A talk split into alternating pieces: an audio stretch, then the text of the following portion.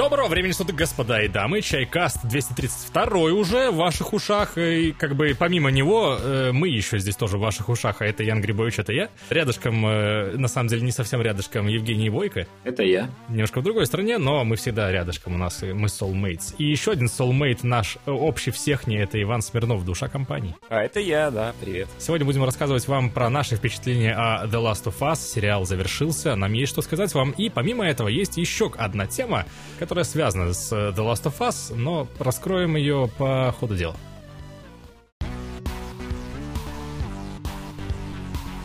Комменты, да? Да, э, мы как бы зазвали гостя, набрали критическую массу комментариев. Было бы глупо сейчас это не уделить внимания. Да, ну вообще очень много комментов, которые не требуют ответа, но мы не можем их не прочитать. Там, мистер Зигер, ну сейчас будет мясо, надеюсь. Надеюсь, мы оправдали твои ожидания. Надеюсь, мы оправдали мясо. Спасибо, но на Доши. Спасибо, Дифри. Классика. Кстати говоря, классика классикой, а вот несколько выпусков не было. Спасибо, и уже как будто бы... Да, Неблагодарно получается. Ну, расстроились. Ну ладно, не так что мы расстроились, это сейчас придумал. Молодец, молодец. Ждем переозвучку шкафа от Яны, это будет бомбически. И очень сексуально. Да, надо, чтобы не мы этим озаботились, а вот э, вы, соответственно, пошли там к разработчикам, к модерам, кому надо, и такие, давайте запилим мод. Или сами освоили там нужные штуки. И если что, я по первому зову готов, да, бормотать в микрофон. А, енот пишет, вот это удачный день. Тут уже и неделя, э, уже и две, но да. А, это будет Легин, подожди, подожди, Дарна, Владимир Кубанцев. Мне понравилось, что Вадим Марченко спутал э, Ивана Лоева с э, товарищем Нефедовым. Mm-hmm. Предположу, что они схожи в этом ракурсе, не знаю, может быть. Окей. Ну и, вот, собственно говоря, уже то, что может требовать какого-то ответа, да. Лесник, конечно, зверь, аж поверилось и стало очень страшно, пишет мистер Молдер. Ну не бойся, не такая плохая там игра. Я ни в чем не откажу. Я ни в чем не откажу. Я ни в чем не откажу. А, может быть, это имелось в виду твоя звуковая поддержка лесника? Витя Беляков нам пугает вообще тебя, наверное, Ян, да? Ладно, я никому не скажу, что слушал Ян в 90-х. А я скажу, это была группа Иванушки International, э, yeah. потом была Тату, wow. всякие вот эти вот Кайли Миноу, конечно же, тоже, и Шакира. Да, Шакира была замечательная. Шакира, Шакира. Wherever, whenever, э, как говорится. На самом деле не самая плохая выборка, не так все и плохо. Слушай, ну тут интересный вообще коммент, который после вашего расследования не привел к завершению. Мне уже самому интересно. Историю серии Алана Уэйка с канала удалили или это был сон? И вы попытались их найти, но нашли только в ВК. А почему его нету в Ютубе? Это была измененная реальность. Если серьезно, э, мы, в общем-то, ответили, и она есть на канале, но ее не так просто достать, потому что я ее в какой-то момент скрыл, когда начал работу над э, Задротской академией для стоп-гейма. Mm-hmm. Я подумал, что раз уж я буду вторично использовать этот материал, плюс-минус, типа дополняя, разумеется, но э, часть этих мыслей, она ушла туда, в этот сценарий, который так и не был издан, но вот в тот момент я скрыл. Но просто из-за того, что этот проект все еще находится вот в подвешенном состоянии, я не знаю, что мне с этим сделать. Э, и пока что так. Но достать его можно. Его можно найти, например, ВКонтактике в нашей группе. Там есть плейлист, и он отошлет вас в нужное место на Ютубе. Поэтому, если кто-то хочет освежить память перед Alan Wake 2, да? Прошел Кидалкин, а потом э, я вижу два комментария на канале, просто под э, видосами об вот как раз Alan Wake пересказ сюжета, да, два видоса, и там вот было, зашел на канал по наводке о разборе Alan Wake, подписался, Каев, спасибо за песню на сцене, там вот это вот он оставил. Mm-hmm. Это был другой человек, Рич тот самый. Э, okay. Так что, если наш слышишь, э, тебе тоже спасибо. Окей. Так а видос-то когда, Ян? Ну, мистер Молдер согласен, что у Ивана прекрасная группа. Вань, да когда и ссылку какую, я не знаю. Я бы сказал, что ссылка в описании, но ее там нет, к сожалению. Я отвечу в комменте просто. Увы, но в атомном сердце, Коперник пишет, самая приятная составляющая – это звук чпоньк во время сбора лута. В эту часть игры они вложились на тысячу процентов. Слушай, ну с, со сбором лута все приятно, да, все приятно, но да, игра, ну, игра хорошая, я думаю, можно допиливать, посмотрим, что получится с dlc и они уже вроде анонсировали вторую часть, поэтому... А, ну и вот главный, я так понимаю, момент, на который уже Иване ссылается, да, Йо, ты, наверное, знаешь, что приблизительно в этом году должен выйти Payday 3. Знаю. Поэтому будем ждать стримов и видосов всем составом. А то я только смотрю сюжет Payday. Уже все пересмотрел, потому что мне интересен только Payday и только на твоем канале. Жестко, конечно. Это очень узкий кругозор. Мне кажется, его стоит расширить, например, э, знанием о серии Alan Wake. Э, ну, в смысле, серии играх э, Remedy. С этого можно начать, как минимум. Но которых нет на канале, которые скрыты. Которые есть, мы же уже сказали. Можно попасть туда через ВКшечку. Есть плейлист, можно послушать все 10 видосов, плюс музыкальный кавер, который мы с Иваном мутили вот специально для этой серии видео. Ну что ж, мы прокомментировали все комменты. А вы пишите еще, а мы будем комментировать, да, нам нравится. На самом деле, мне понравилось, что шорт о том, что Иван Лоев будет в Чайкасте, собрал больше изначально э, просмотров, чем сам Чайкаст, который был с Иваном Лоевым. Потом э, ситуация немножко выпрямилась, там э, Иван тоже запостил у себя, больше людей об этом узнало и посмотрели. Посмотреть шорт — это как бы Подвиг? одно, нет, это одно время, а посмотреть двухчасовой каст это другое. Поэтому я, в принципе, я и сам иногда боюсь там включать два часа, потому что, блин, подождите, мне тут 20 минут есть. Извините, не буду. Ну, я понимаю это. Это подкаст в целом, это всегда формат э, не, не самый благодарный раз и очень специфический два. Типа ты его заряжаешь в очень особенные моменты, скажем так. Когда ты куда-то идешь там или едешь, или делаешь что-то такое, где ты именно фоном должен что-то, хочешь точнее, что-то принимать, но это не то, как, э, знаешь, ты слушаешь музло, допустим, ты такой сел, и я слушаю музыку так, сейчас высмотрю. Или там смотрю видос большой какой-нибудь тоже, где ты смотришь и такой, так, сейчас вот здесь будут показывать то, что говорят, и мне нужно, соответственно, быть сконцентрированным, или наоборот, откисать, и просто э, в одно ухо влетело, в другое вылетело, и это сам. Да, а подкаст, типа, немножко про другое. Ты как бы вот... И, или ты вникаешь вот по дороге, когда ты не занят ничем, или ты, соответственно, наоборот, врубаешь фоном, и тогда вообще претензий нет. Если, если мы составили вам просто компанию, скрасили, может быть, даже помогли уснуть, я не знаю, под вечерок, то это уже, в принципе, вин, это уже выполненная на 100% задача. Я проснулся 10 минут назад, поэтому сегодня буду гиперактивен первые 15 минут, а потом такой...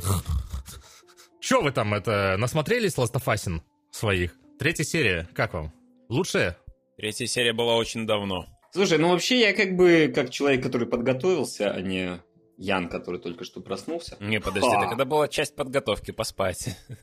А, окей, это правильно. И мне понравился. Причем так хорошенько понравился, я его, скорее всего, себе куда-нибудь сохраню и буду временами пересматривать. О, пираты. А ты, Вань, что скажешь? Ну, норм. Ну, норм, окей. Все, это момент, когда зрители обрубаются, да, и дальше остается только кор. Зато, знаешь, не надо проматывать на самый конец, да. Я э, считаю, как сериал, вот абстрагировавшись от игры, он очень сильный и классный, но все мои «но», они связаны как раз-таки с тем, что это адаптация. Ну, кстати, по поводу адаптации, смотри, вот мы несколько выпусков тому назад обсуждали и рассуждали на тему того, как адаптировать э, правильно, как не адаптировать правильно, как э, уколоть себя вилами по жопе 10 раз подряд. И мы пришли так к выводу, что есть вот два, э, скажем так, основополагающих подхода. Один — это когда ты развиваешь историю, не прикасаясь к исходному материалу, ну, как не исходному материалу, а исходным персонажам, да? Типа ты рисуешь новых героев, новые истории вокруг этих же мест или, ну, типа вот как-то так рядышком, да, чтобы лор разрастался. Ну, это не адаптация. Я бы это сказал по, по теме. Ну да, да, это получается произведение по теме. В то же время второй подход — это вот кардинально наоборот. Ты берешь э, исходный материал и просто кадр в кадр перерисовываешь его в реальности при помощи актеров и показываешь вот то, что было э, в игре на экране, да, ну или не в игре, в данном случае там Точнее, в данном случае, наоборот, в игре, но может быть и не в игре, вы поняли. Я бы назвал это не совсем вариантами, я бы назвал это просто двумя полюсами, да, то есть я сейчас вот на это так смотрю. Э, есть полюс, где мы э, в мире устраиваем, и таким образом расширяем вселенную, назовем так, но при этом мы полностью эм, имеем право уйти от э, каких-либо событий ну, в самом материале изначальном. А, и есть ситуация, где мы просто слово в слово пытаемся слово в слово сделать. Я не верю, что слово в слово возможно, но тот же вот «Властелин колец», окей, для меня вот он действительно одним из таких очень веховых, массовых классных попыток, оказавших влияние серьезное на кинематограф, является именно попытки довольно честно по отношению к оригиналу. Возможно, вот, э, в принципе, вот сюда попадает, собственно говоря, хотел сказать House of the Dragon, но имел в виду, конечно же, песен льда и пламени, да, то есть... Игра престолов. Да, до того момента, как она ответвляется, потому что там не написано еще ничего. Uh-huh. А я, к сожалению, смотрел, а может, к счастью, я считаю, что к счастью, но да, э, смотрел только первый сезон, где, ну, в принципе, все слово в слово, то есть после этого я такой, не, я не выдержу смотреть там и кровавую свадьбу и все остальное и так далее и тому подобное. И в итоге не смотрел, да? А, и после первого сезона забил, да. А, поэтому такой любви к Педро Паскалю, как у многих, нет. Нарко я тоже не смотрел, а Мандалорца тоже. И его там не так много было, в принципе. Но, но, но, вот что я заметил по этому сериалу. Я начну с минусов, если вы не против. Я вот именно после 9 серий... Я, к слову, думал, что будет 10, да. И как-то подрастроился, когда вот уже пришло к ну, финалу, да, и девятая серия, я такой, а, а я думал, у вас там это веселая история экран покажется, типа, э, которых не было, может быть, в игре, что-нибудь вот сверху навались. Ну, то есть там такое было, да, но, спойлер, э, но я думал, будет больше. Ну, сколько есть. Э, теперь два года жди, чтобы увидеть Эбби. Как раз подрастет еще Белла Рамси, которая и так, в принципе, по возрасту уже могла а бы... ей вроде как 19, типа. Ну да. Просто там есть, э, кто не знает, такой тайм-скип в два или три, три вроде, да? Три года между Part 1 и Part 2. Ну, скажем так, там какой-то такой законодательный скип происходит. От возраста согласия приблизительно до, э, типа, Вполне себе. Окей, окей, как скажешь. Но, но, вот у меня, в принципе, я выписал себе после девятой серии, я их, в принципе, выписывал потихонечку по всем э, сериям, потому что знал, что мы не пропустим финал. Э, некоторые моменты по мере уменьшения для меня их критичности, да. Основной момент как раз-таки связан с тем, что это адаптация игры. Я его записал так. Развитие отношений значительно слабее – Причина – фрагментарность сериала, мало времени. А я согласен, я согласен. В игре есть важный момент. Вы играете за этих персонажей. Это просто другой уровень погружения в их проблемы, в их э, истории. Вы чувствуете себя практически в шкуре этого персонажа. Я говорю про свой субъективный опыт. А возможно, люди, которые, ну, мы все совершенно разные, каждый воспринимает это по-разному, да. Возможно, для кого-то только там virtual reality, reality даст такой эффект, но вот у меня вот такой эффект был. То есть я в этих персонажей влюблялся именно на уровне постепенного взаимодействия. Вот я играю одним персонажем, там, Джоэлом, Элли там шуточки шутит, ай, да задолбала она, а потом, блин, а вот тут так, а тут раскрыли, а тут лучше, а тут я уже за Элли, она спасает, а тут на нее эти людоеды нападают и так далее и тому подобное. И ты потихонечку, но очень плавно входишь в этих персонажей. Ты сейчас вот как раз-таки показал вот именно эту фрагментарность, которая и есть, в общем-то, в сериале. Но при этом в игре просто этих ситуаций, типа, на какие-то вообще другие порядки больше. Типа ты гораздо чаще там встречаешь бандитов, гораздо чаще встречаешься с зомбаками, э, хакерами и бегунами. Э, типа гораздо чаще там происходят такие ситуации, где один за другого горой. И типа постепенно, постепенно, постепенно это от товар надо донести как к любой ценой, э, доходит до э, «моя дорогая, я тебя не дам в обиду». И типа это вот так вот наращивается гораздо сильнее. Да, да, да. Но я бы все-таки больше списал на то, что ты руководишь этими персонажами, а не смотришь как пассивный наблюдатель. Для меня это значительно, вот на мой, на мой взгляд, значительно больше влияет на погружение. Но тут есть еще один важный момент. Я реально считаю третью и... Вон ту двойную серию, да? Восьмую. Нет, седьмую. Восьмая это про э, каннибалов. А, да, да, да, да, да, ты прав. Седьмая это. Третью и седьмую серию я считаю хорошими. Но постфактум, после того, как у нас, по сути, забрали из 9 часов 2 еще на неразвитие отношений между Джоэлом и Элли, я еще больше сейчас ощущаю то, что 15-20 часовая игра, где ты можешь за них играть, и, по сути, 7 или 6,5 часовой фильм, где тебе показывают их какое-то развитие отношений – они немножко на разном уровне находятся по эмпатии, вот по созданию вот этого отношения. Это я считаю минус. Так, э, ну, там, получается, четырехсезонный сериал запихнули в один. Ну, типа, я сейчас четыре сезона назвал, которые сезоны года, да, поры года. Ловко, ловко. В сериале это, в принципе, тоже показывается, что время идет, они целый год скитаются, и ты видишь, как там и зима проходит, и опять расцветает, и опять уже везде травка и цветочки, и все на свете. Это типа подразумевается. Но да, это не так явно просто из-за того, что ситуации нам накидывают гораздо меньше, и таймскипы происходят буквально каждую серию. Типа, каждую, вот, в каждой серии происходит что-то, потом э, такое, вот здесь вот происходило что-то другое, вы об этом не узнаете, и хоп, мы уже в этой точке. Типа, все, уже, уже другая, другая пора. Дело в том, что в игре было то же самое. Ты тоже шел, шел, шел, и тут бац, себе таймскип. После определенной игровой части у тебя бац, и у тебя уже весна. У тебя бац, и уже лето, и типа говорят, мы тут месяц ехали на коне, и вот доехали. То же самое, вот Ну, практически правда, слово в да. слово. Ну да, но то, что я говорил раньше, все еще легитимно в моих мыслях. Сейчас, постфактум, действительно, я даже соглашусь с людьми, которые сказали, зачем была эта серия филлер третья и там э, седьмая. Хотя седьмая вообще-то полностью соответствует, собственно говоря, э, дополнению. Но это пост-раскрытие уже, да, то есть это уже это DLC, она после, ну, показывается. А третья, она действительно классная, я не вижу там никакой проблемы с ней. Но Это самая длинная серия в сериале, самая длинная. Она вообще никак динамику не прогрессирует э, главных героев. Вообще никак. Большая часть называла ее филлерной. Не из-за этого, да. Особенно в русскоязычном комьюнити это было именно как одна из, один из пунктов. Я хочу смотреть на, Джоли, э, на Джоэла и Элли, а вместо этого мне показывают двух геев, типа, целый час. Да. да кому оно надо? Вот это мы не одобряем. Если мы уже к этому пришли, то я должен сказать так, что я шел на... шел на диван, чтобы посмотреть. Вот это новость. Для того, чтобы больше узнать, чем я и так знал. Типа, мне было супер приятно, как фану, увидеть знакомые сцены, один в один перерисованные, да, но вот это как раз, третья серия, это то, ради чего я шел смотреть сериал.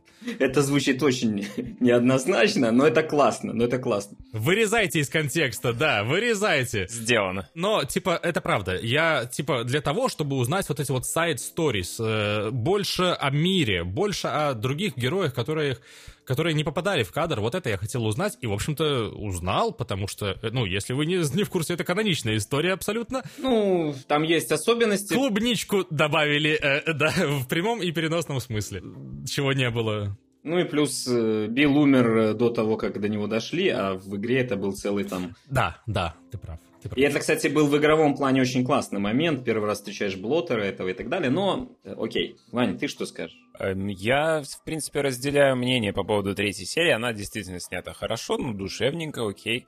А, не буду как бы в подробности вдаваться. Прикольно было посмотреть вот э, с, с точки зрения Билла именно, как там начиналось у него все. Не прикольно то, что они взяли, вырвали это просто из истории Элли и Джоэла. Вот это просто вырвали и оставили как э, в стороне. Вот история в мире, окей. Это оправдано, на мой взгляд, в случае, если у вас там, например, не знаю, 26 чи- этот самый эпизодный сезон какой-нибудь Зены или Геркулеса, да, и когда вам... Наруто. Или Наруто, ради бога. Когда вам одна или даже две, или даже пять серий филлеров вообще ни хрена не испортит динамику. Они, наоборот, раскроют больше мир действительно и все, что вокруг происходит. Это было бы классно. Но у вас 9 часов, из них вы самую длинную серию отдаете на полный филлер вообще. Самый вообще полный абсолютный филлер. Это факт, потому что ведь люди будут смотреть э, не только знающие, как мы, типа, которые играли уже, а люди, которые не знают. И в этом была задача еще одна этого сериала, познакомить э, с этой историей, да, и с играми вообще-то, наверное, в целом, э, через сериал э, сторонних зрителей. И это да, это не очень получается. Но в то же время этот самый, кто-то Мейзин был, Мейзин шоураннер, да, один из шоураннеров. Мейзин и, собственно говоря, Дракман. Он говорил, что, типа, вот, э, надо так написать, что вот если третью серию они посмотрят, все, мы зрители заполучили, они от нас не вырвутся и обязательно досмотрят до конца. Ну, блин, но почему так? У меня осталось ощущение очень серьезной сумбурности последней серии. Да. Она выглядит как будто...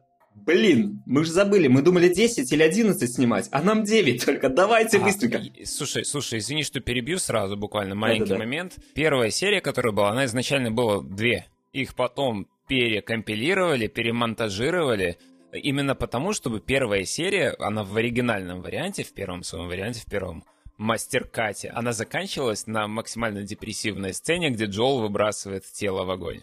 Вот. Они решили, что это слишком грустно пилот заканчивать на такой серии. Взяли, короче, слепили просто из двух одну такую большую. Там была еще одна история про то, что российский режиссер забыл Кантемир имя. этот. э, Кантемир Ба- Балагов, кажется, Балагов. э, который Дылду, короче, снимал. Так он первую серию, собственно, и режиссировал, вот у оригинала. Да, изначально. Но потом произошло кое-что. Народ, народ, Война. Я бы сейчас даже в это не вдавался, какая разница. Э, Вопрос в том, что первая серия действительно э, для меня э, в плане повествования оказалась самой такой интересной. Это прекрасный пилот, я считаю. Э, Ну, одной из, одной из. Фишка именно в том, что последняя серия для меня, она очень сумбурная. Она очень сумбурная именно в плане скомканности. Нам показывают очень классные моменты в игре. Я напомню, это момент, собственно говоря, жирафы, Лучший момент в игре. Это момент, собственно говоря, осознания Джоэлом, что он лично не хочет отдавать. И я сейчас, кстати, перейду к одной из самых моих главных претензий. Но, кстати говоря, этот момент, он был прям чуть ли не покадрово перенесен. Я потом смотрел еще отдельный видосик. Он нет, он очень плохо перенесен. Это выглядит неестественно. Идея фикс Элли спасти человечество не показана совсем. В игре она не раз во второй половине игры заявляет, и там даже есть прямые диалоги, где она говорит, если мне суждено умереть, зато я это сделаю для спасения человечества. До этого всего они стоят после жирафов и говорят вот об этом. Ровно вот этот диалог. И опять же в этом ролике, который сравнивает их вот так вот, это вот тот самый диалог, где она говорит, если что-то пойдет не так, я должна вот типа отдать жизнь и так далее. И он говорит такой типа, что можно же не делать этого, там это не обязательно. Она говорит, так зачем тогда все это? Это все нужно было, ради этого мы все делали. Так вот я об этой сумбурности и говорю. Она всю вторую половину игры идет к тому, что мы должны дойти до э, Firefly'ев именно для того, чтобы я могла спасти человечество, вне зависимости от результата к моей жизни. А тут они это запихнули в одну маленькую фразу, и после этого, постфактум, совершенно глупо выглядит фраза Элли постфактум «поклянись мне, что все было так, как ты говоришь». Потому что ну, оно выглядит, ну, для меня это выглядело очень слабо просто. Ну, типа какой-то подростковый загон чисто. Типа такое, ну, типа, ну, может они меня... Короче, у меня было ощущение в последней серии, что Элли ввела Джоэла,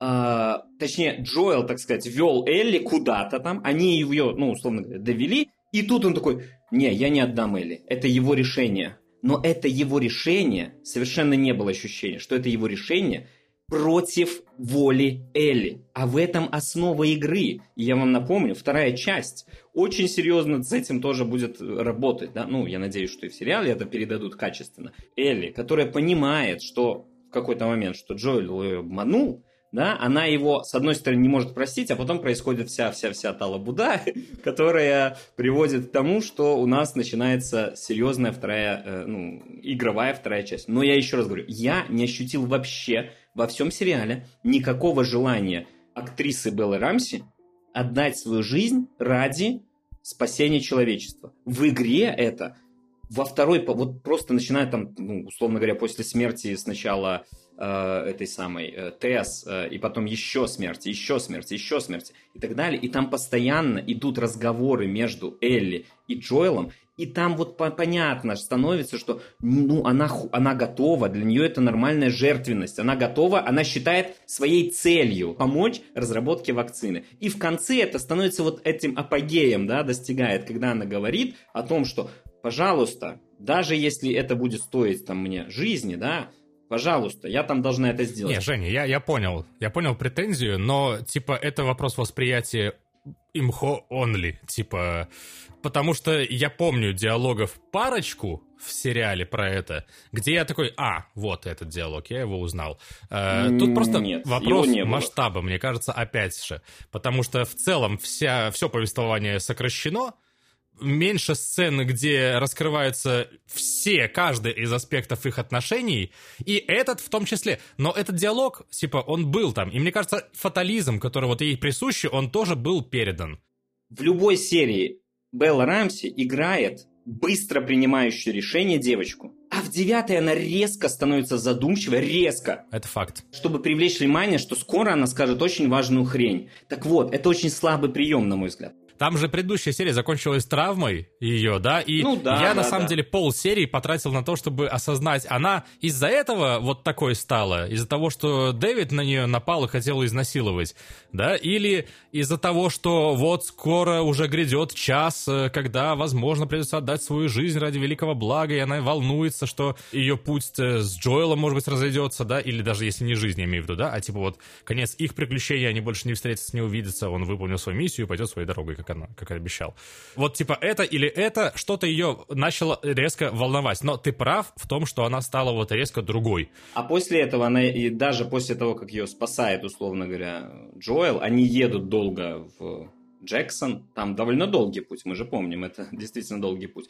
А, то есть, скорее всего, какая-то глобальная травма у нее должна была пройти. Она точно так же задумывается перед тем, как спросить его, пожалуйста, поклянись, ну, что, что все так и есть и правда. То есть я не знаю, э, что было в голове у Беллы Рамси, что она там себе в этот момент думала, но сами сценаристы 100% это пытаются привязать к глубокой задумчивости из-за того, что она вдруг осознала, что эм, жизни человечества важнее жизни девочки Элли. И вот это плохо, потому что это происходит в игре не в последней серии резко. Да, Для меня вот эта жертвенность это очень слабая, вот очень слабая передача реальной истории. Ну, может, мне не так остро именно этот момент запал, как тебе, Женя. Но в целом, вот именно что в последняя серия, она не самая длинная, она, ну, такая средняя по, по меркам сериала этого. И там напихано столько всего, что у меня складывалось впечатление, когда я смотрел, что, типа, какие у нас там были культовые серии, э, культовые эпизоды, которые мы все еще не впихнули. Вот давайте сюда жирафов этих, и оно прям один в один, как в игре, почти все, почти вся серия. И в то же время, из-за того, что там красной нитью не проходило, и этот момент, развитие их отношений не так, э, ну, с другой динамикой было показано в этом сериале, что мне, я, я смотрю и типа, а что-то резко так вот Джоэл стал себя вести настолько более дружелюбным. Конечно, я вот, э, смотря назад, я понимаю, что, например, не просто так они впихнули туда Left Behind, а, потому что, ну, типа, Джоэл, который умирал, по сути, его вот вытащили оттуда, ну, вытащила эта девочка маленькая своими какими-то действиями. Вот, ну, то есть он может ей быть благодарен там и так далее. 10 минут первых последней серии это очень классный ход с точки зрения дать возможности женщине, игравшей Элли в игре, конечно, поучаствовать. передать, так сказать, ветвь. Ой, И более того, это классная фишка с точки зрения лора. Я, ну, точно должна была понравиться, потому что нам показывают э, да. то, чего мы даже из игры не знали. Как могла передаться формально, ну, как она могла получить иммунность. а могла и нет. После серии был там, ну, небольшая дискуссия с женой по поводу именно этого момента, что, типа, вот у нас есть экстремистская организация Светлячки Fireflies, которые цикады, и они готовы на все, они готовы абсолютно на все для того, чтобы добиться своей цели и спасти человечество. Там, готовы убивать кучу людей, там, детей, матерей. Но почему они не взяли 5 или 10 беременных женщин и не провернули то же самое, если вот... э, как ее? Как, как ее звали? Я тебе отвечу, Марлин. Анна. Не, Марлин, да. Если Марлин, типа, видела своими глазами, что могло произойти, почему они не попробовали воспроизвести это хотя бы раз или два? Мать Элли ей сказала, что э, девочку, ну, то есть она могла этого не связать. Вы понимаете, это было... Но она же не глупая. Мне кажется, она вполне себе это связала. 15 лет назад. Ян, Ян, что у тебя было в жизни 15 лет назад? Мы собирались с вами на сходке. То ли доктор, то ли Марлин, они говорили в сериале то, что типа эта вот девочка, она уникальна, потому что она могла быть подвержена этому вирусу в процессе там, ну, когда она была еще в утробе, типа такого. Они это говорили прям вот, я не помню точную цитату, но это прям говорили. То есть они сделали такой вывод у себя своими умными людьми, почему они не пробовали это сделать? А с чего ты взял, что они не проверили это? Они могли двух, трех, пять женщин проверить, у них не передалось. Значит, это просто Ну. э, единственный вот такой момент. Мне не нравится то, что они показали этот эпизод. Я считаю, что он лишний и немножко портит, наверное, добавляет чуть-чуть нелогичности, дополнительных вопросов, которых не было. Знаете, что я скажу? Я скажу банальность. Ну, игра лучше. Знаете, что было не классное? Комменты. Нет, ко- комменты это хуй с ними. Не классное было то, что они, короче, в момент, когда вот все, они решили, да, умирать вместе. Это очень драматичный момент, очень клевый, я почти заплакал. Но, сука, они врубили Людовика Эйнауди на А фоне. кто это такой? И я такой... Типа, да, это ваше... Это, короче, самый популярный неоклассик э, последних лет, не знаю, скольки, 20, наверное. И вот эта вот тема, которую они врубили, конкретно эта мелодия, это, типа, вот самая популярная, вот это неоклассический эмбиент, который выедает у тебя слезки, типа. Все об этом знают, все под это грустят. Никто это не использует в кинематографе. Я не знал. Я тоже впервые слышу, но окей, я тебе верю. Я Куда дешевле этот момент сделать? Вот, ну, come on. верю, верю. Ну, я понял. Короче, претензия понятна. Претензия очень э, профессионально узкая, но, ну, окей, в этом Ну, типа, понимаешь, это просто немножечко, мне кажется, я сейчас не хочу колоть, конечно, потому что сам не специалист, но это немножечко говорит о режиссерском э, опыте. Типа, когда другие люди ищут, знаешь, вот не показать в лоб, намекнуть, чтобы все поняли, но не в лоб. Вот, а здесь можно и в лоб. Чизи мув, вот в, игр- в играх говорят, знаете?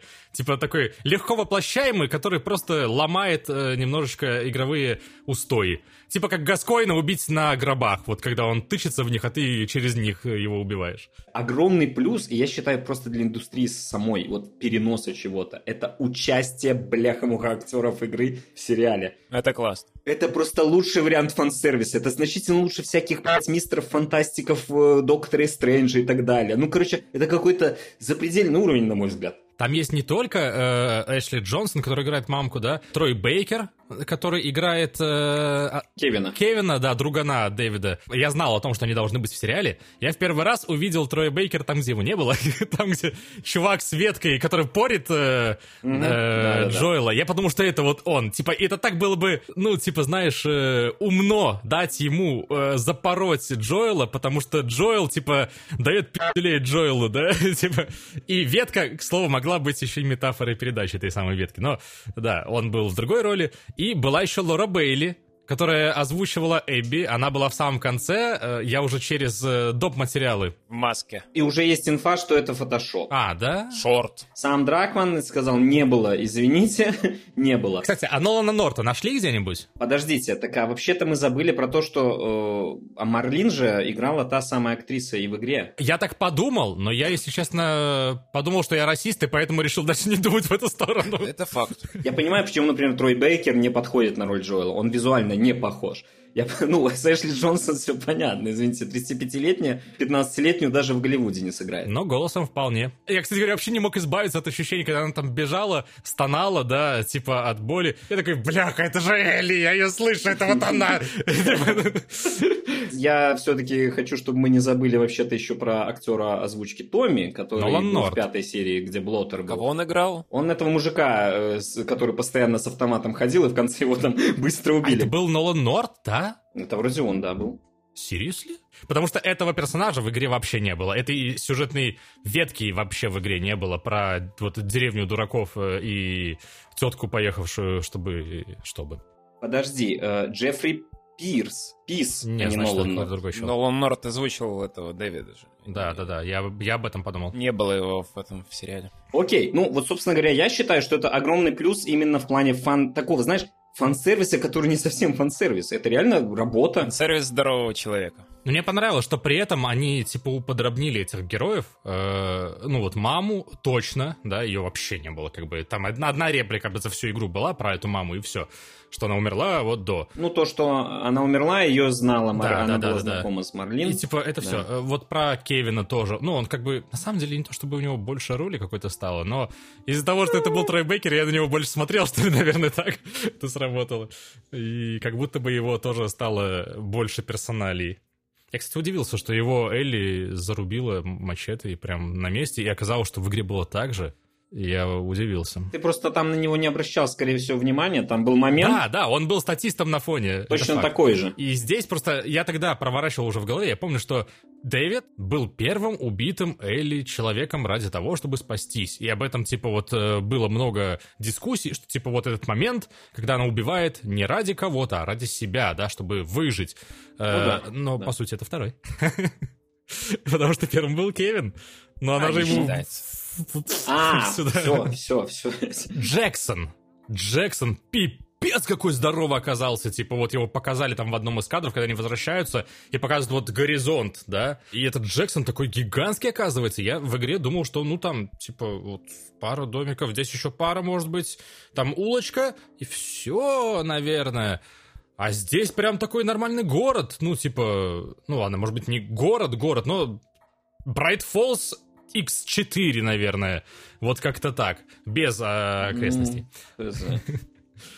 Ну, короче, да, вот эти моменты мне очень-очень вкатили. Мне не совсем вкатили э, моменты передачи вот э, основной сюжетной канвы. В общем-то, Женя популярнее меня все уже пояснил, поэтому не буду углубляться. Очень понравились узнаваемые моменты, разумеется, но как они могут не, если ты фанат игры, ты видишь знакомое, у тебя в голове нужные вещества выплескиваются там в нужные места, и ты такой, ей, я узнал это, я все еще умен. Все еще разумен даже так, давайте скажем. Но это не точно. И поэтому, да, мне в целом, типа, вот плюс на плюс на плюс получилось очень неплохо.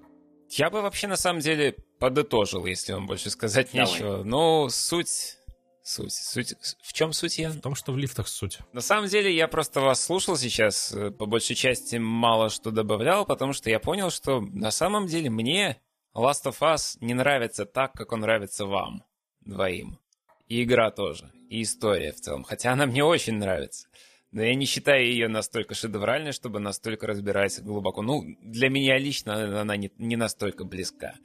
Этот сериал мне показал следующее, что, во-первых, можно взять игру, перенести ее на экран, прям вот местами покадрово, и это будет смотреться сначала очень хорошо и работать очень правильно, а потом через какой-то момент именно это дословное перенесение будет мешать и портить тот смысл, который должны были эти сцены показывать, потому что у вас не хватило времени, у вас другие способы подачи каких-то эмоциональных вещей, потому что игрок не настолько, ну, зритель не настолько вовлечен в сериал, как игрок в игру. Теперь я уже понимаю, что если игра у тебя длится, блядь, 20-30 часов, ты хрен ее уложишь в 5 или 10 нормально, не потеряв ничего критичного для того, чтобы твоя концовка, мега крутая эмоциональная, была точно такой же. Я смотрел последнюю серию, она была для меня полностью сумбурной. Резко меняет свое поведение Джоэл. Какие-то там И Эль. одно, другое, третье, пятое, десятое. Ну, Элли, да. и при том, при всем, я понимаю, вот вывод, который основной я для себя сделал, что если бы я сначала смотрел сериал, не играя в игру, для меня было бы гораздо круче. М. И это был бы вот правильная последовательность, как я считаю. Сначала сериал, потом игра. Ну, вообще, да, там типа, если ты докинешь какой-то новый факт, это плохо. Там вот то, как кардицепс распространяется. Где наши дымные комнаты? Почему они боятся света? Где сцена с спасением задыхающейся, э, захлебывающейся Элли? Почему нет вообще ни одной сцены с водой, к слову? Она же боится ее. Почему нет ни одной сцены с э, поддонами, которые надо толкать? Да, да, да, поддоны. Лестницу, слава богу, хоть сохранили одну. лестница есть, да. Да. Зато они сделали грибной интернет, что прикольно, но больше он нигде не использовался, кроме одной серии. Ну, Я только что переживаю очень сильно за то, что сейчас уже много лет делается экранизация Metal Gear, и э, я запереживал, потому что она тоже большая, сюжетная, с кучей фактов, которые, ну и фанбазой, которая, знаешь, не простит отсутствие каких-то важных вещей, а там, ну попробуй ты уложи. А это еще не сериал. Здесь сериал, и была надежда, что они, ну, как-нибудь растянут, как-нибудь запихнут, да, все эти факты. И, и, в общем-то, с большего получилось. С большего здесь все есть. Все самое нужное и самое важное.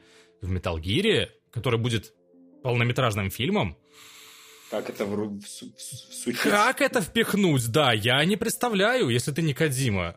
Наш прогноз. Metal Gear провал. Это работа над тем, чтобы подумать над вот этими вещами. И это самый важный вопрос имхо. Эта работа заканчивается в тот момент, когда на подумать тебе перестают выделять деньги, и тебе надо отбить хоть что-то, вот и все. На самом деле, оно очень классно погружает, помимо вот этой всей истории, в жанр выживальческого постапокалипсиса.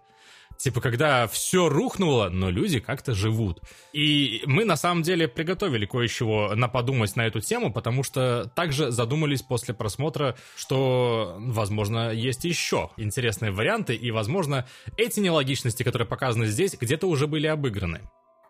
Я на самом деле подводил к Шону.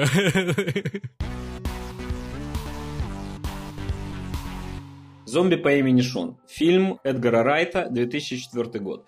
Вообще, давайте скажем честно, это чит с нашей стороны, потому что там о боги, спойлер, апокалипсис так и не наступает. Но в течение всего фильма он, так сказать, подводит нас к этому. Ну и, собственно говоря, там происходят какие-то события, которые являются просто классной сатирой на любые бляха-муха зомби, хорроры, зомби-муви и так далее. Это э, один из э, трех фильмов э, знаменитейшей трилогии Эдгара Райта э, с Саймоном Пегом и э, Джоном Фростом, так? Ник, Ник Фрост. Ник Фрост, сори, да. Слушайте, ну, я не знаю, как вот говорить о чем это, да, это... А то я могу сказать Давай. о том, как человек вырывается из рутины. Типа, вот это показывается. Типа, он э, ходит на работу, выносит мусор, это показывает максимально тягомотно, играет в игры и повторяет это действие раз за разом, и потом что-то должно его вывести из зоны комфорта. Ты хочешь сказать, что он превращается в зомби-человек потихоньку? Именно. Мне очень нравится тот момент, когда уже наступил, условно говоря, ночью апокалипсис, так сказать, да. Шон выходит, ну, главный герой выходит из дома и на автомате там здоровается с зомбаком, Да, который да, был да. э, бездомным, Потому что это ничем не отличается. Да-да-да, оставляет деньги э, на прилавке, потому что где-то нету там никого, хотя там кровища на полу и так далее, потому что у него просто похмелье после вчерашней посиделки, и он такой вот не очень, не очень себя чувствующий. Вообще, по-хорошему, это, ну, для меня просто эталонный пример сатиры, потому что потом Hot Fuse еще в этой трилогии и The End of Days, The End of the, the World, что-то такое, да, они хороши, но они, мне кажется, вот стараются догнать, ну, ну немножко вот классные, но вот есть моменты. То есть Hot Fuse, он больше про какие-то вот эти теории их заговора, The End of the World вообще такой про инопланетян там и так далее. Но вот Shaun of the Dead это классическая британская комедия, которая берет лучшее клише из зомби-фильмов. Это нечаянно укушенный человек, который не хочет об этом говорить, да, превращение в замкнутых пространствах, необходимость, э, извините, убить там своего близкого, ну что он превратился, дурные моменты с тем, как э, хорошо укрепленное место вдруг резко становится супер ловушкой, да,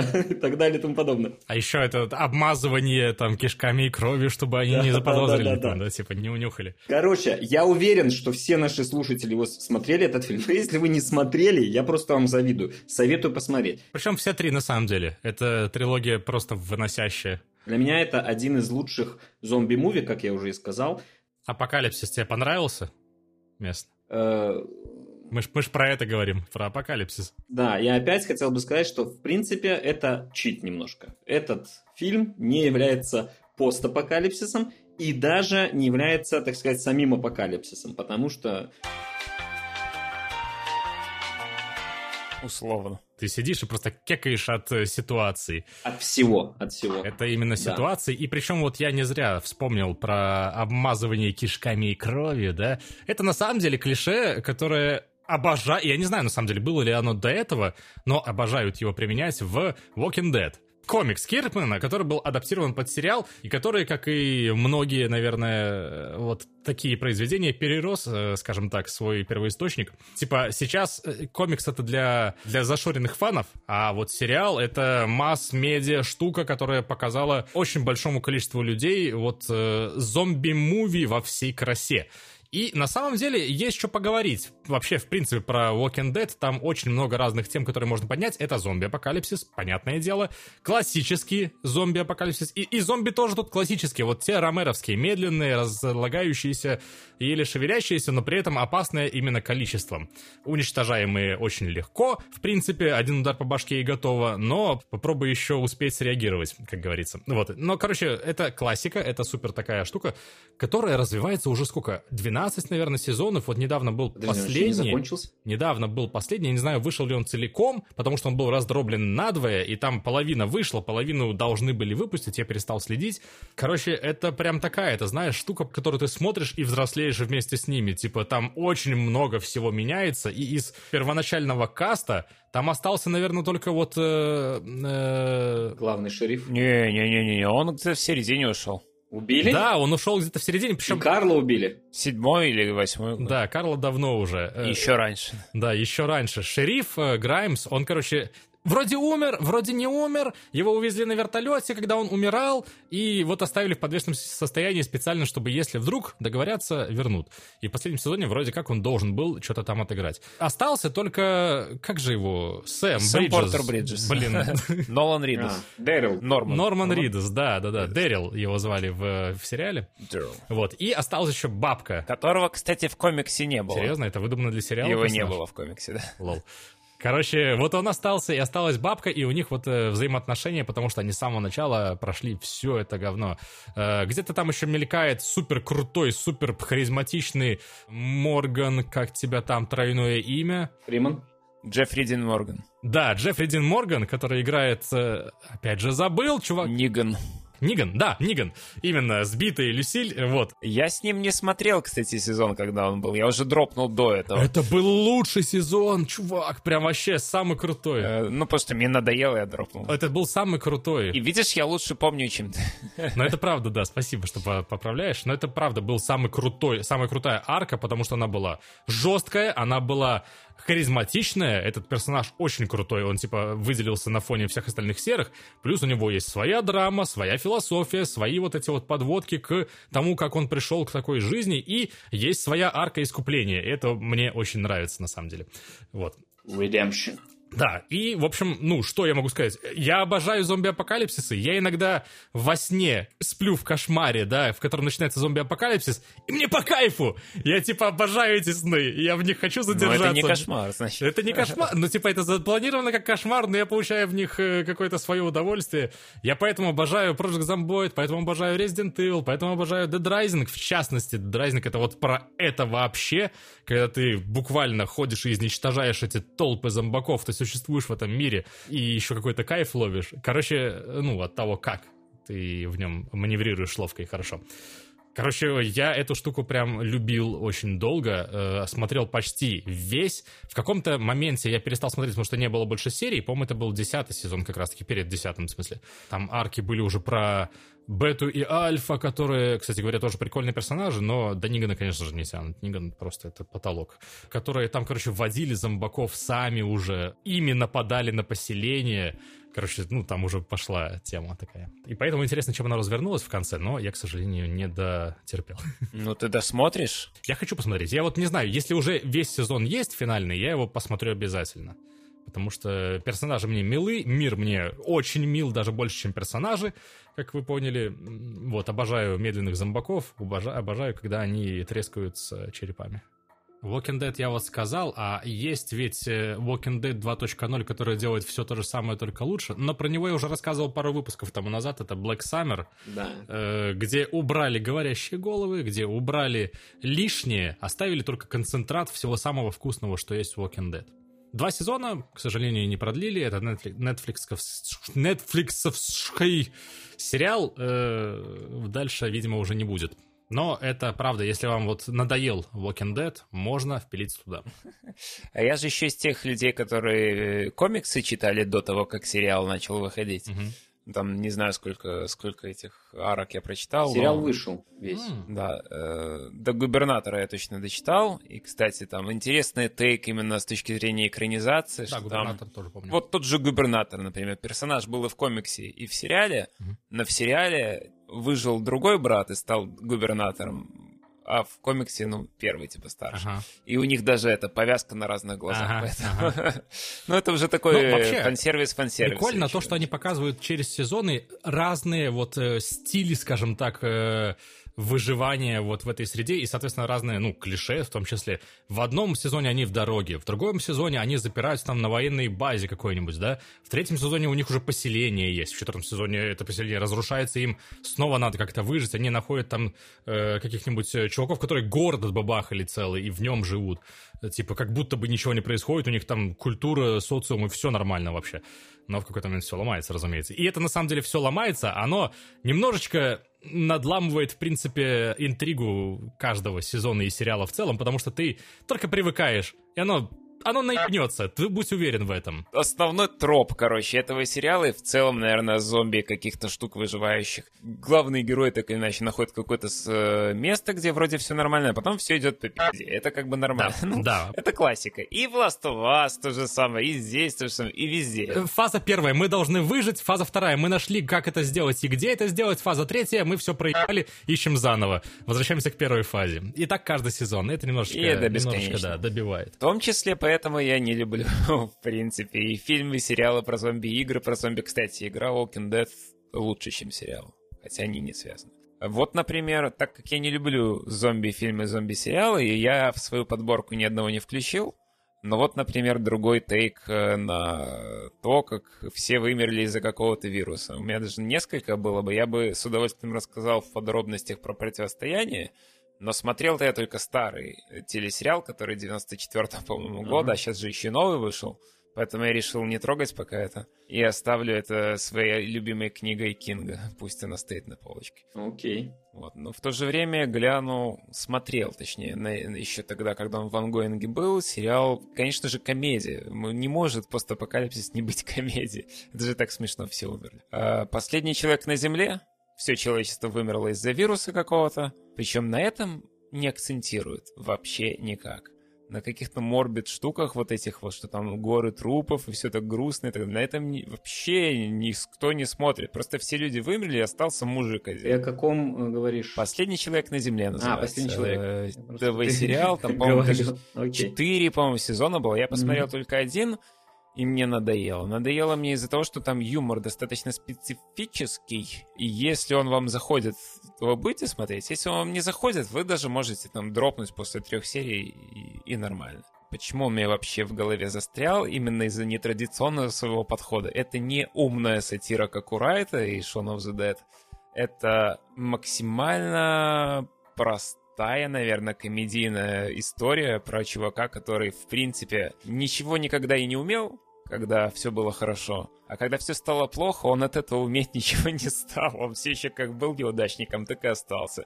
И вот эти шутки, типа, что даже если ты будешь последний человек на Земле, я с тобой не пересплю, это про вот этого чувака. В какой-то момент там достаточно быстро он все-таки находит других выживших. По какой-то причине они не заразились этим вирусом. Ну, вот, и как-то пытаются выживать и отстраивать общество. Это настолько нелепо все поставлено, построено, их все, все их действия, решения, реплики, диалоги, оно такой испанский стыд может вызывать. Но все же это свежий подход вот к этому избитому, наверное, тропу, что вот все умерли, я остался, я буду теперь сейчас отстраивать, э, Тащить. и возрождать все человечество. Я ждал, что Ваня нам даст, э, что посмотреть. Ваня решил, ну... Я выдержал один знаю, сезон. Но один можно посмотреть. Но в то же время он у меня остался в голове именно потому, что это свежий подход. Я не могу сказать, что это никому не понравится, кому-то это точно понравится. А это зомби? Не зомби? Что там вообще? Ты говоришь вирус Нет, нет, вирус. Просто вирусы все умерли. У главного героя есть брат, который всегда был во всем лучше, чем он. Он тоже выжил, но фишка в том, что он на этой, на космической станции. Вот. И типа он там живой. Мне очень понравилось, э, уже сериал закончился, и там не стали снимать его завершение так, как они изначально задумывали, но по изначальной задумке в конце должно было быть так, что типа все они собираются, находят еще каких-то, а потом все умирают, Потому что этот чувак на самом деле больной этим вирусом, просто бессимптомный. И поэтому он не умер, но все еще разносчик. Это было бы забавно. Такой юмор я понимаю. Не принимаю, но понимаю. Я тогда могу, в принципе, продолжить тему вирусов в рамках Last of Us из-за того, что, ну, наверное, когда там смотришь из телефона на HBO, там этот Last of Us и так далее, э, появляются такие моменты, что где-то ты там читаешь какую-то статью, на, не знаю, gamer.net, я от балды там. А у тебя всякие, знаешь, такие э, всплывающие самые появляются, типа, вы там смотрите Last of Us, а есть еще классный сериал. Смотрите еще, Station Eleven. Угу. Я посмотрел. И что я могу сказать? Это тоже экранизация оказывается очень титулованного по факту. Ну, там, окей, не Пулицерами и Артурами Кларками, но довольно серьезно титулованная книжка канадской писательницы Эмили Сен-Джон Мандел, вроде как. которая начала сниматься, ну, скорее всего, сценарий и все остальное готовилось в 2019 году при продакшн, и в самом начале 2020 года начались съемки. Продлились какое-то время, половину сезона успели снять, после чего, конечно же, приостановились, были перенесены на, там, на 21 конец 21 после чего были завершены. То есть довольно свежий сериал, реально мы говорим про там год ему.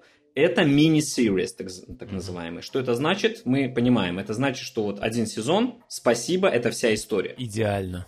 Я не читал этой книжки, сразу говорю, хотя после просмотра сериала мне захотелось почитать ее. What's in the box?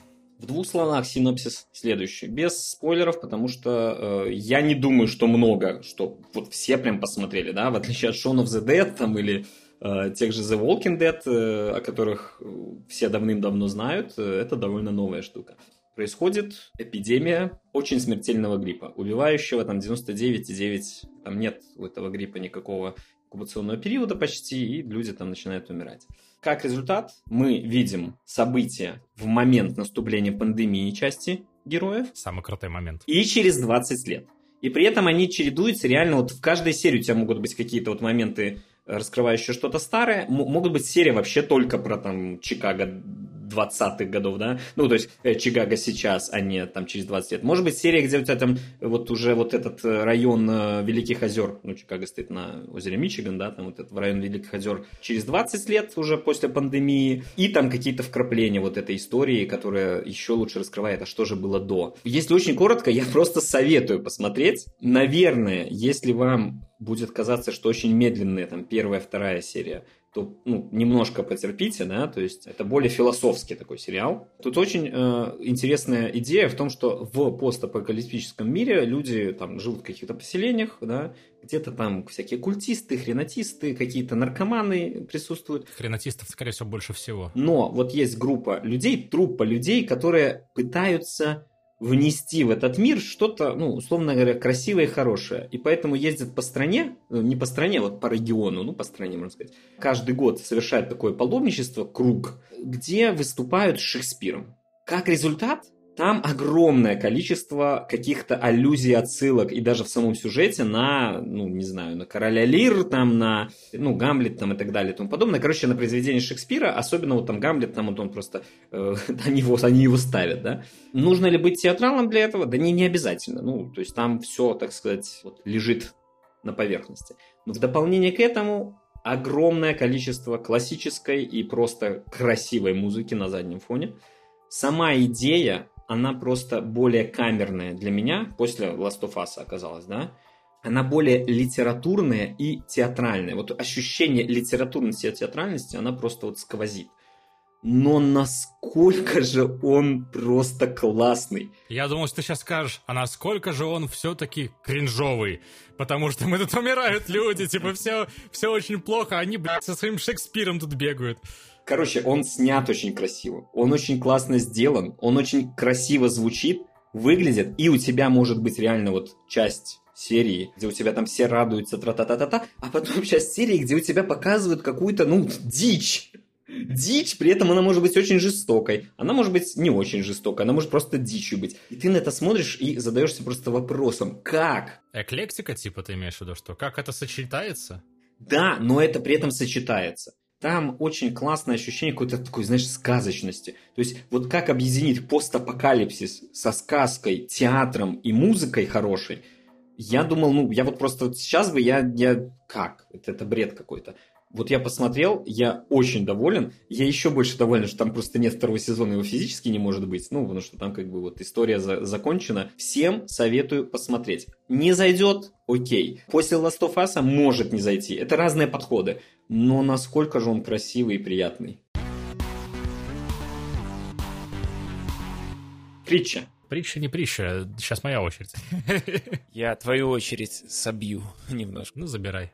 Ты сначала говорил про эти, про театрально-музыкальные штуки, и я уже думал, может перейти к другому фильму, который я напоследок хотел оставить. Но ты сказал притча, и я зацепился за это слово, потому что именно этим словом, наверное, точнее всего описать общее впечатление о сюжете фильма «Книга Илая». Он вышел в 2010 году, я на него ходил в кино, в главной роли Дензел Вашингтон. И это типа постапокалипсис э, после ядерной войны которая разбомбила Соединенные Штаты Америки, куча людей поумирала, бла-бла-бла, Fallout, шмалаут, вот это все. И главный герой, такой крутой мужик, в очках черных ходит, такой там, шарится по свалке, собирает там всякие штуки, собирает... А, iPod, блядь, ну что ты сразу вот? Это самый большой спойлер, который есть э, в фильме. Короче, мужик шарится, собирает себе iPod старый, носит к барыге, чтобы его зарядили, чтобы он мог музыку слушать, пока ходит по этой по пустоши куда-то идет. Как вот мы привыкли ко всем этим Mad Max, Fallout, такие э, поселения, немножко раздолбанные все, немножко флер такого, наверное, вестерна. А постапокалипсис из-за чего? Или это большой спойлер тоже? ядерная война. Ядерная война, все разбомбили. Гули не вылезли, эти ра- тараканы не едят никого? Нет. И, соответственно, мужик этот куда-то идет, у него есть своя цель, он к ней следует. Э, На пути его, как это обычно бывает, и в вестернах в том числе, и в э, постапоках типа Mad Max и Fallout, встречаются люди, которые свою адженду хотят преследовать и извлекать выгоду. Там, конечно же, в качестве антагониста супер харизматичный такой лидер местной группировки, которую играет Гэри Олдман, конечно же. э, Конечно, как он может быть не быть харизматичным, если его играет Гэри Олдман, черт побери. Даже если прописали не харизматичного, все равно бы получился. Гарри Олдман обычно выжимает нормально э, из любого материала. Он хочет обрести больше влияния над людьми с помощью мега-книги, о которой он слышал в детстве, которая может подчинять разумы людей своей воле. Он ее ищет, и так или иначе, мужик, это наш главный герой, оказывается на его пути, и так далее и тому подобное. Как мы привыкли это все видеть, примерно так все и происходит. Дензел Вашингтон, как крутой, в принципе, мужик в боевиках, очень красочных, э, снимался, там этот э, великий уравнитель и так далее, вот это вот все. Он может показывать крутые экшн-сцены, они тут и есть, они прям впечатляющие. Э, Сама картинка вообще такая сочная-сочная, красивая-красивая, прям вот радуется глаз, когда смотришь. Я там помню, там такая интересная цветокоррекция была. Цветокор там вообще прекрасный, да. Именно постапок сразу же. Ух. Погружаешься прям сразу. как вот и должно быть, кадров, да. Вот как, как Мгм. оно и надо. По сути, такой получается небольшой род-муви с конфликтом по пути, и это абсолютно типичная история именно для вестернов, наверное, в первую очередь. А Как идет мужик через город, его втягивают в дрязги местных этих э, банд и так далее, что-то происходит. А в конце кто-то умирает, а кто-то не умирает. Вот, но суть в том, что там вот есть один твист большой, который я сразу не раскусил, когда смотрел, но я и не старался. Вот. Ты такой потом смотришь, хм, а как это? А, а, а, ага, о, вот, это интересно. Э, Есть твист чуть-чуть поменьше, когда там ну, саму суть вот этого центрального сюжета раскрывают там где-то. И ты такой, а, Получается, что по итогу какая-то вырисовывается притча, достаточно простая, с моралью о людских, наверное, пороках и желаниях, которые не туда э, направлены, и общей нравственности и морали, и что с ней может быть в таких вот критичных условиях. Фильм не очень был принят, посредственно был принят, то есть кому-то понравился, кому-то нет, а вот мне как-то зашел очень. Не знаю почему, может быть потому что музыка, картинка, общая атмосфера, э, Гэри Олдман опять же. Окей, Э, Ян, э, извини. Моей очереди не будет сегодня, да? Нет, она будет, будет. Просто очень-очень классно э, вот ложиться просто после книги Илая, которая притча, похожая на еще один фильм, от меня, по сути, по- ну, почти последний, я потом могу только добавить какой-то плюсик. Э, Поэтому я предлагаю мне сейчас про него быстренько рассказать. э, Развлекайтесь, а, ребят. И, и потом ты сможешь рассказать про то, что все смотрели, все просто, все миллиарды человек на Земле. Но что действительно для многих не кажется апокали... постапоком, а по факту является постапоком. Да говори уже, господи, сейчас за меня расскажет все.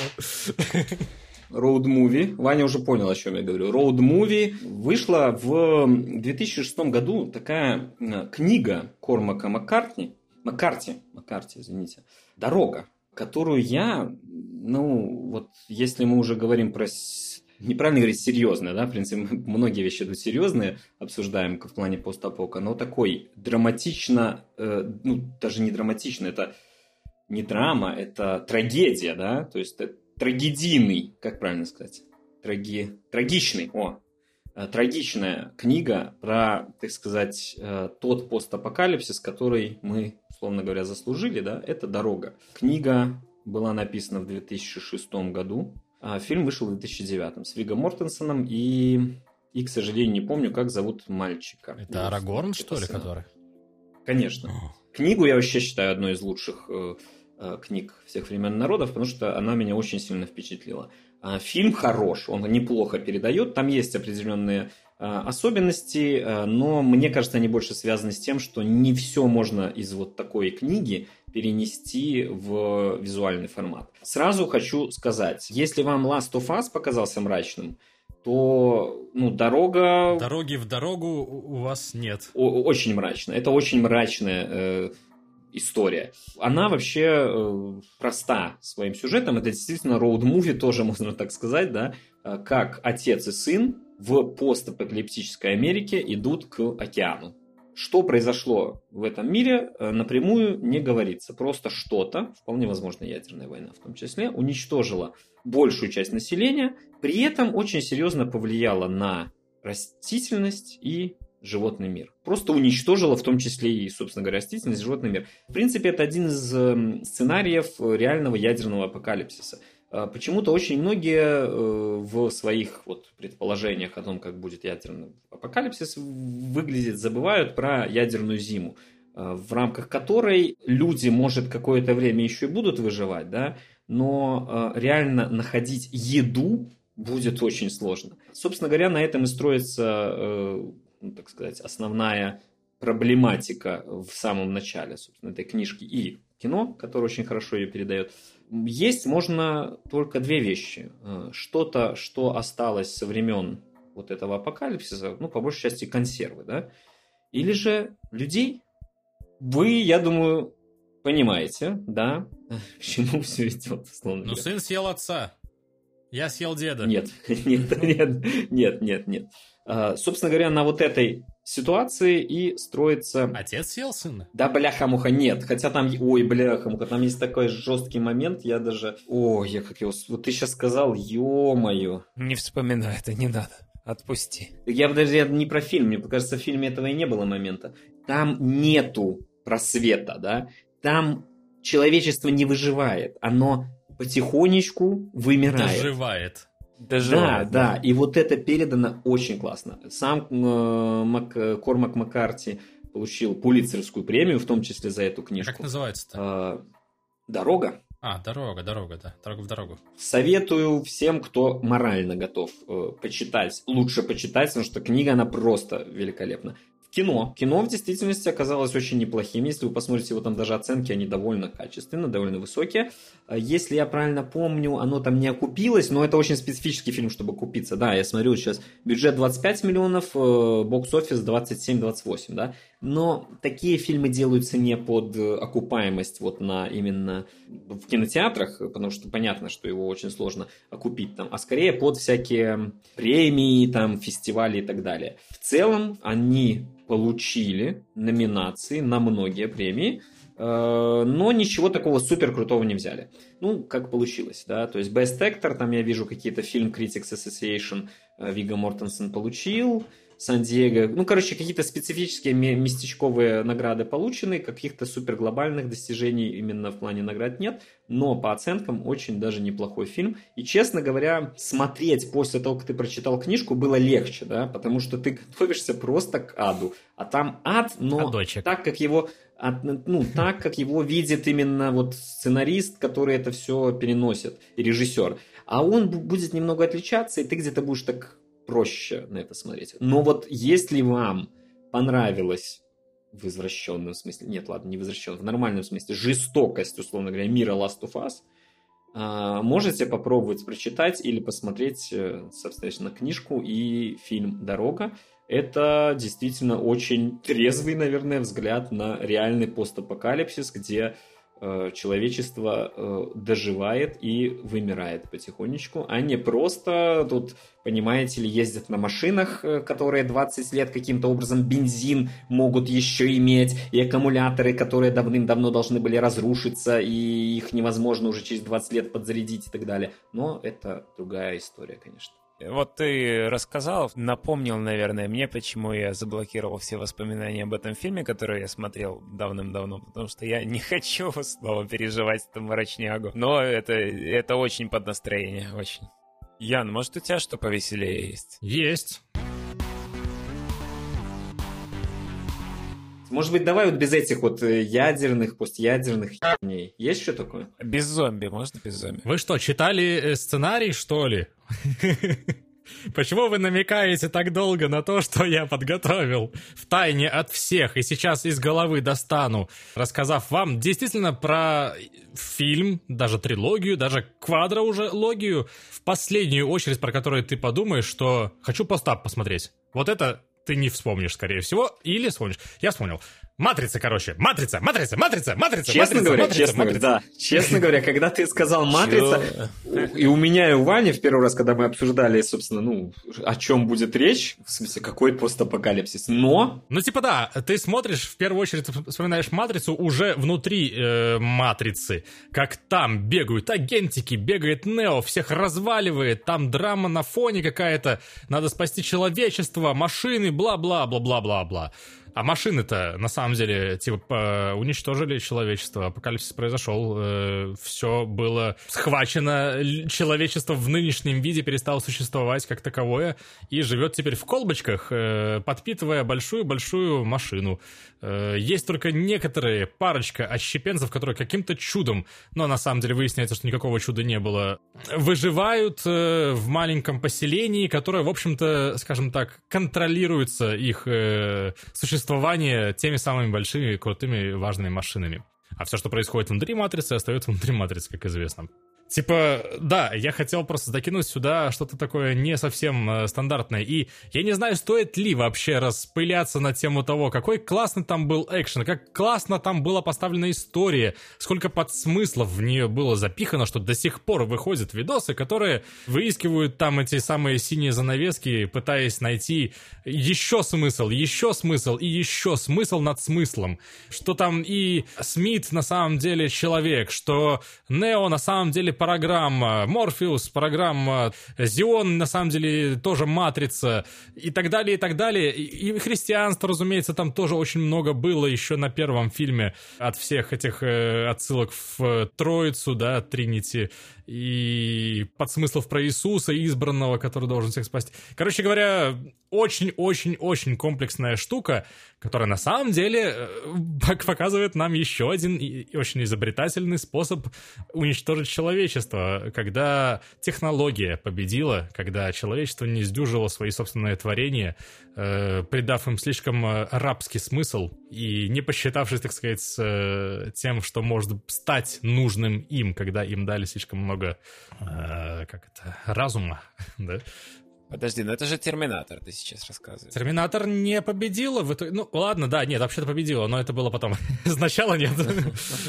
Справедливости ради, да, это тоже туда, потому что там тоже в итоге человечество проиграло, и это стало именно катализатором того, что происходит в первых э, трех фильмах в нормальной ситуации, в нормальном человечестве и социуме. Так а ты что, советуешь посмотреть «Матрицу»? А то я не смотрел.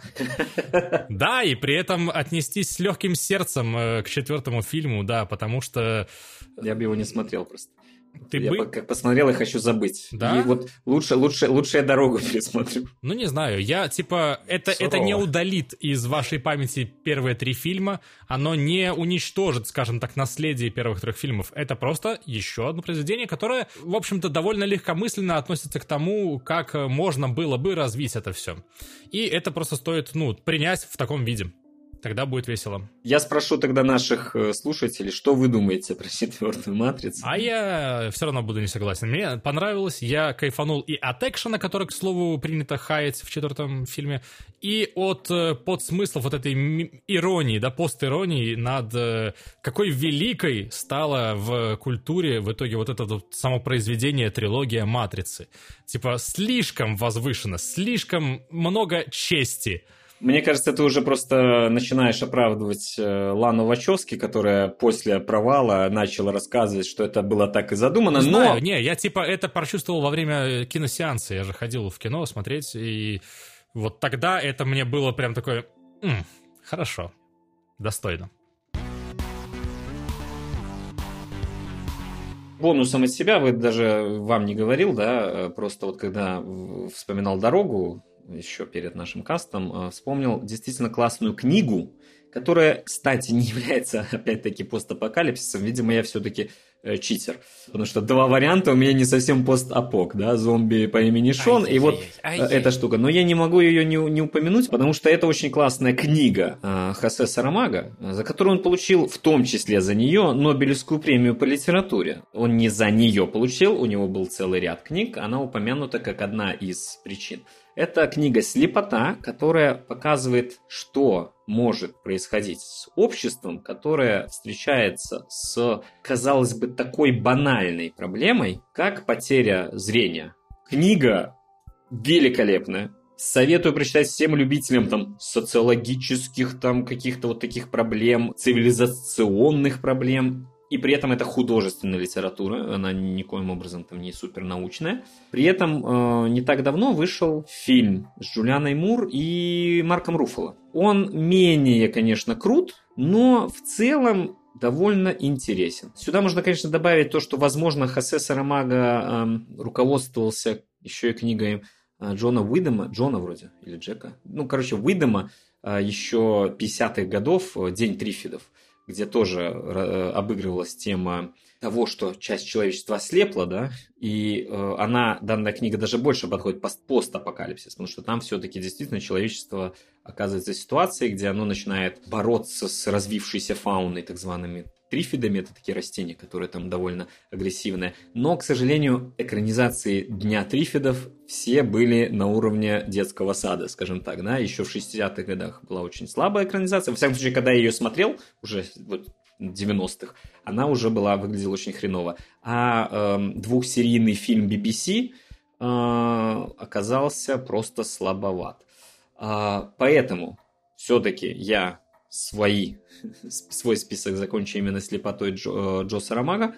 Э, Хосе, тьфу, Джо, э, Хосе Сарамага. Книга великолепная. Это тоже must read, если вот вы любите именно книги такие ориентированные на попытки смоделировать, а что же произойдет с обществом в случае глобальной катастрофы, вот назовем так. Но там, условно, постапокалипсис там не доходит до, до него. То есть тут ты говоришь именно про часть людей, которые лишились зрения, то есть какой-то там популяции, там, не знаю. Я не буду спойлерить, это там довольно... Ну, а, хотя почему? Это можно сразу. Нет, вообще там, да, там идет повествование о некоторых героях, они все э, unknown, так, так называемые, и оказывается, что э, вот часть из них действительно иммунна, да, то есть они видят, как эти люди взаимодействуют с теми, кто слепой, да, а, как люди с оружием там и с властью, будучи слепыми, могут там взаимодействовать с теми, кто там не... Ну, короче, это очень интересная Слушай, ну... с социологической точки зрения, с психологической точки зрения и с точки зрения вот этой э, модуляции э, больших катастроф книга. Очень похожая предпосылка была у сериала относительно недавнего, который «Видеть» называется, mm-hmm. с этим с Джейсоном Мамо, но он абсолютно не такой серьезный, не с такими серьезными темами. Ну, предпосылка такая же, что люди, ну, там во всем мире потеряли зрение, и они вот скатились до каких-то вот таких трайбал э, общества. Угу. Наверное, ближе к какому-нибудь уровню Horizon вот такого. И там все слепые, типа, э, крутой Джейсон Момоа, который не видит и разваливает всех своими клинками. Вот, но какие-то люди иногда рождаются вот уже зрячие и скрывают это от всех. Возможно, они, кстати... Вдохновлялись, скорее всего, да. Я бы тогда вернулся, тогда и закончил, наверное, уже нашу подборку э, на позитивной ноте там говорили про крутые, мы сегодня высокобюджетные фильмы, про среднебюджетные фильмы. А у меня вот фильм, который бюджет имел 2 миллиона долларов, вышел в 97 году, фестивальный абсолютно и такой нишевый, можно сказать. Называется фильм «Шестиструнный самурай». И действительно, как из названия следует, главный герой ходит с гитарой и с мечом самурайским. Давай ты сначала расскажешь про постапокалиптическую в холодной войне, которая переросла в горячую в 57-м, разбомбил Советский Союз Соединенные Штаты. Соединенные Штаты, естественно, проиграли эту войну. Mm-hmm. И сейчас, э, ну, в тот момент, э, единственным оплотом цивилизации на этой территории стал Лост-Вегас и его э, правитель, король Элвис. Тот самый. Okay. Тот самый король Элвис.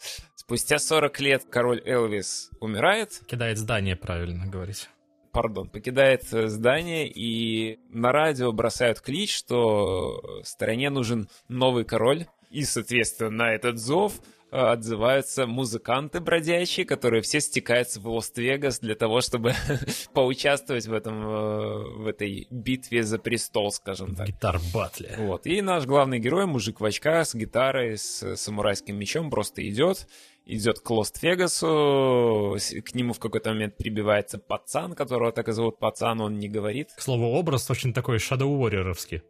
И в целом стилистика в принципе, да. Похоже. Панковский безумный образ всего мира, в котором это все существует.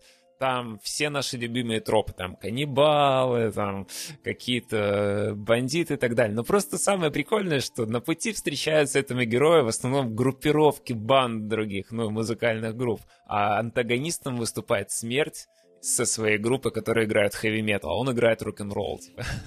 И в какой-то момент там появляется э, группа, которую из этого фильма узнал, Red Elvises, они играют сами себя там, и большая часть саундтрека — это их произведение, которое мне очень нравится, современный рок-н-ролл такой. Но это, если что, комедийный рок-н-ролл. Типа в духе вот Tenacious D, в духе Psycho Stick.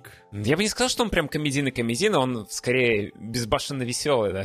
Именно, именно в этом плане рок-н-роллский. Он не про любовь, он про такую веселую любовь и нелепую. Ну еще и с оттенками э, советчины, наверное. Ну, потому что ребята, типа, иммигранты из России, эти они живут давным-давно в Калифорнии, занимаются музыкой. Музыка прекрасная, вообще весь саундтрек офигенный, в конце реальный гитарный батл. Это даже не спойлер, это просто надо, надо видеть. И оно настолько странное, оно настолько странно нелепое, завораживающее, что вот лично у меня, мне сложно было перестать это смотреть и как-то полностью погружался. Это вот та странность, которая мне лично очень близка, это вот в духе, не знаю, Э, в финале Джон умрет, вот такая странность. Там фантазм, вот такое какое-то непонятное, нелепое, но в то же время очень-очень притягательное. Абсолютно веселое в конце Э, опять же, мораль, преемственность, вот это все. Ну, просто музыка полностью пронизывает все вот это вот.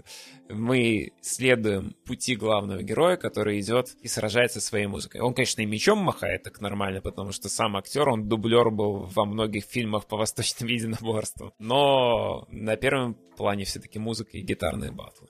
Одна из тех штук, которые ты смотришь, когда увлекаешься гитарой. Да. Просто такой накачиваешь себе фильмов про музыку, про гитары, про рок. Любых, да? Ну, в частности, да. Но типа вот это, как правило, попадает вот в эти перечни, когда ты такой фанатеешь по этому делу, сам хочешь тоже вот учиться и играешь много. И вот этот фильм, он подстегивает. Он, конечно же, смешной, но, но играют там нормалды.